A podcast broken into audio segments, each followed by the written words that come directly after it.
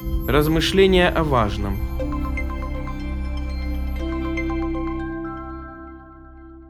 Религий много, а Евангелие одно. Есть что-то завораживающее в том, что расходятся круги от брошенного в воду камня. Если камешек небольшой, то круги еле заметные и быстро исчезают. Но если постараться и бросить булыжник, то волны могут добраться даже до берега, покачивая на своем пути небольших птичек или листочки деревьев. Так происходит и в нашей жизни. Каждый из нас влияет на окружающих людей, на вещи, на события. Чье-то влияние совсем незначительное, чье-то затрагивает целые народы. Иные волны быстро угасают, а иные создают штормы и ураганы, оказывая влияние спустя столетия. Многие выдающиеся личности в истории оставили свой след благодаря своему доброму влиянию на мир и людей. Среди них можно назвать Махмату Ганди, который боролся за права человека и мирное разрешение конфликтов в Индии. Он проводил акции гражданского неповиновения и голодовки, чтобы привлечь внимание к проблемам национального освобождения. Нельсон Мандела сражался за равенство и справедливость в Южной Африке, провел 27 лет в тюрьме за свою борьбу против апартеида. После освобождения он стал первым чернокожим президентом ЮАР и работал на благо своей страны, борясь с неравенством и дискриминацией. Мартин Лютер Кинг был одним из главных лидеров движения за гражданские права чернокожих в США. Он проводил мирные марши и выступления, призывая к справедливости и равенству. В результате его усилий были приняты законы, защищающие права всех граждан США. Мать Тереза посвятила свою жизнь помощи нуждающимся. Она создала миссию в Калькутте, где оказывала помощь бедным и больным людям. Она также основала организацию «Миссия милосердия», которая работает более чем в 130 странах мира. Также можно назвать Малалу Юсуфзай, которая борется за право на образование для девочек в Пакистане.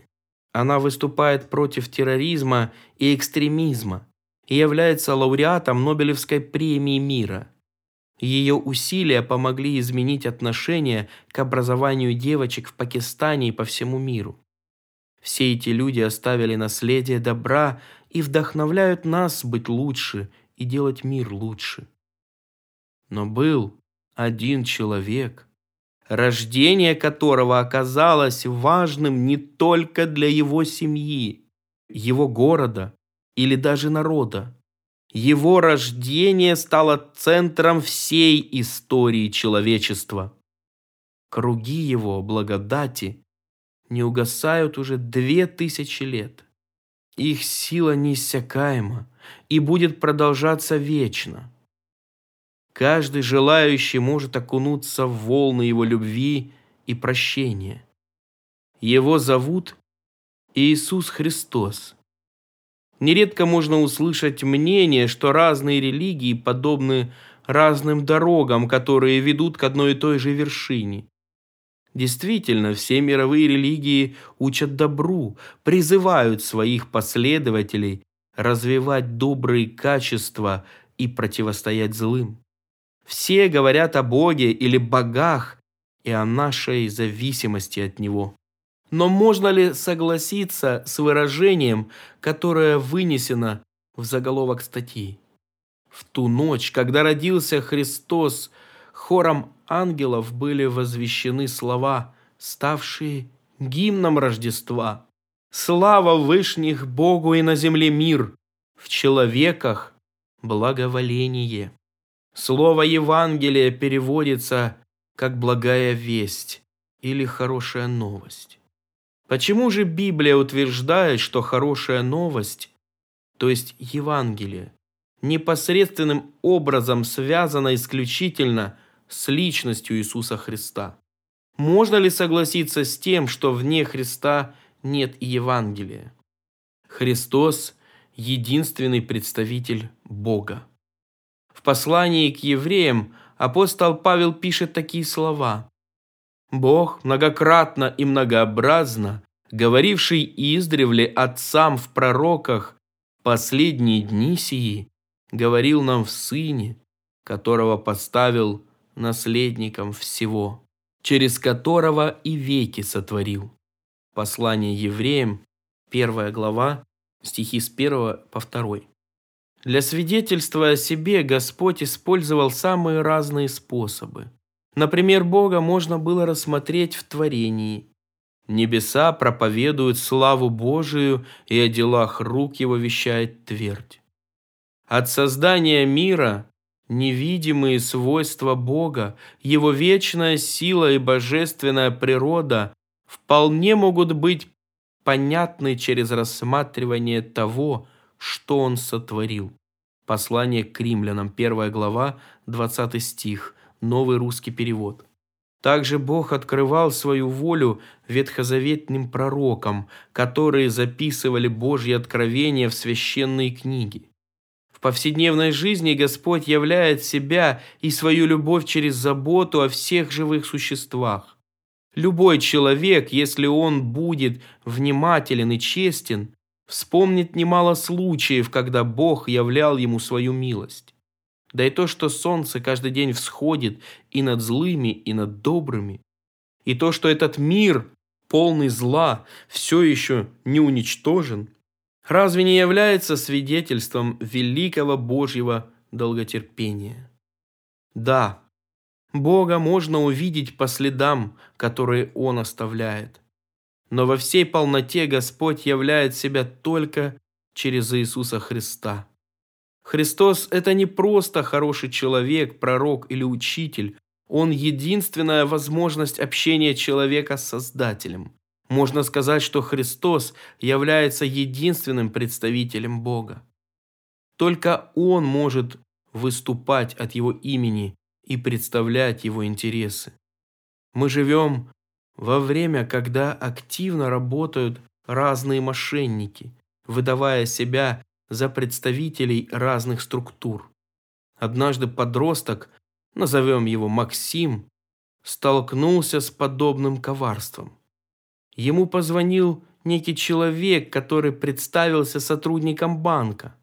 Максим только что завершил свою первую работу, и заработная плата пришла ему на банковскую карту. В силу своей неопытности Максим доверился мужчине, который говорил так убедительно. Но когда он передал мошеннику данные карты, то быстро лишился всех своих денег. Очень обидно. Но это поправимый ущерб. Куда опаснее мошенничество иного рода. Есть люди, которые действуют от имени Бога. Очень жалко тех, кто доверится таким мошенникам и потерпит большой духовный урон. Нужно твердо помнить каждую истину. Только Христос представляет Бога, только через Него мы можем иметь доступ к Творцу. Библия ясно подтверждает эту истину. Рассмотрим некоторые тексты. «И был из облака глаз глаголящий, «Сей есть Сын мой возлюбленный, Его слушайте». Несколько апостолов вместе с Иисусом были на горе. Вдруг они увидели двух очень уважаемых людей, вождя народа Моисея и величайшего пророка Илию. Это было чудом, так как оба этих человека жили задолго до описываемых событий. Конечно, у будущих апостолов было много вопросов к Моисею и к Илии. Представьте себя на их месте. Наверное, вы тоже хотели бы с ними пообщаться. Но в это время из облака послышался голос самого Бога, который сказал, что Иисус – его любимый сын, и людям нужно прислушиваться к Нему. Это означает, что Иисус имеет особое значение. Бог послал его на землю, и мы должны слушать его учение и следовать его примеру. Это тот Моисей, который сказал сынам Израилевым, Пророка воздвигнет вам Господь Бог ваш из братьев ваших, как меня. Его слушайте. Деяния апостолов, 7 глава, 37 стих. Первомученик апостольской церкви Стефан, обращаясь к народу, процитировал Моисея, о котором мы уже сказали выше. Моисей был тем, через кого Бог вывел народ свой из египетского рабства, провел через пустыню и привел к обетованной земле. Но Моисей понимал, что хотя Бог совершил через него великие дела, не он является представителем Бога на земле. Моисей говорил, что придет время, когда Бог пошлет того, кого нужно будет слушать. Конечно, он имел в виду Иисуса Христа. Моисей понимал, что многое, что скажет Христос, не понравится людям, но он велел им слушать Мессию, подчиняться его повелениям, принять те перемены, которые он произведет в их обычаях и покориться Ему во всем. Ибо нет другого имени под небом, данного человеком, которым надлежало бы нам спастись. Деяния апостолов, 4 глава, 12 стих. Именно Христос и Его имя дают основание уповать на благодать и милость от Бога, которые нужны для нашего спасения и угодного Ему служения. Слава имени Христа в том и состоит, что только этим именем и надлежит людям спасаться. Только к Нему им следует прибегать, обращаться всегда к Богу. Это имя дано. Так усмотрел Бог, и это имя представляет собой бесценный дар, которым Он наделил нас. Спасение можно получить именем Его и никаким другим. Ибо имя Ему – Господь, оправдание наше. От нашего отношения ко Христу зависит очень многое. Всякий отвергающий Сына не имеет и Отца, а исповедующий Сына имеет и Отца. Первое послание Иоанна, 2 глава, 23 стих. Обратите внимание на взаимосвязь Сын и Отец. Апостол Иоанн уверен, что невозможно иметь отношения с Отцом Небесным, не признавая Иисуса Христа. Бога невозможно увидеть или понять, минуя Христа, ибо Отец и не судит никого, но весь суд отдал Сыну, дабы все чтили Сына, как чтут Отца. Кто не чтит Сына, тот не чтит и Отца, пославшего Его. Евангелие Таана, 5 глава, 22 и 23 стих. О почитании Иисуса Христа здесь говорится как о великом намерении Бога и как о великой обязанности человека, соответствующей этому намерению. Если Бог хочет, чтобы Его Сына чтили, то это означает, что Его обязаны почитать все. Вот почтение, которое должно воздавать нашему Господу Иисусу.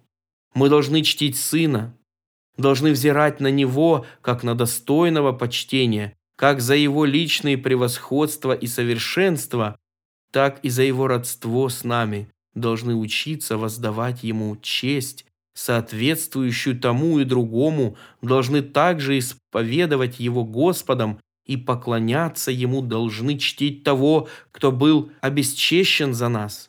Как именно чтить сына? Именно так, как чтут отца. Это означает, что почтение отца является нашей обязанностью. Мы должны почитать Сына, воздавать Ему божеские почести, должны относиться к Искупителю точно так же, как относимся к Отцу Небесному. Когда Христос говорил, что Он равен Богу, то это не было богохульством. Поэтому, если кто-то не считает его таковым, то он оказывает ему высшую несправедливость. Мы точно так же обязаны Христу и одинаково зависим от Его благодати, как и от милости Творца. Это и является достаточным основанием для исполнения данного закона – чтить Сына, как чтим Отца. Чтобы подчеркнуть значимость данного повеления, евангелист пишет «Кто не чтит Сына, тот не чтит и Отца». Другими словами, если мы не почитаем Иисуса, то мы не почитаем и Отца Небесного. Таковые должны знать, что почести и интересы отца и сына настолько неразрывно связаны и переплетены друг с другом, что отец никогда не считает чтущим его тех, кто бесчестит сына. Все эти тексты и многие-многие другие показывают, какое важное значение имеет личность Иисуса Христа. Поэтому его рождение – один из самых радостных праздников христианства. Представьте ситуацию, когда великий царь, который был недосягаем для простого народа, вдруг неожиданно приехал в отдаленную деревню. Любой взрослый или ребенок может запросто подойти к нему, пообщаться и рассказать о своих проблемах, что-то подобное. Что-то подобное, но несравненно больше масштабом, произошло и в Рождество. Бог, который обитает в неприступном свете, стал близок людям. Любой человек, простой пастух или богатый вельможа, имеет возможность прийти к нему.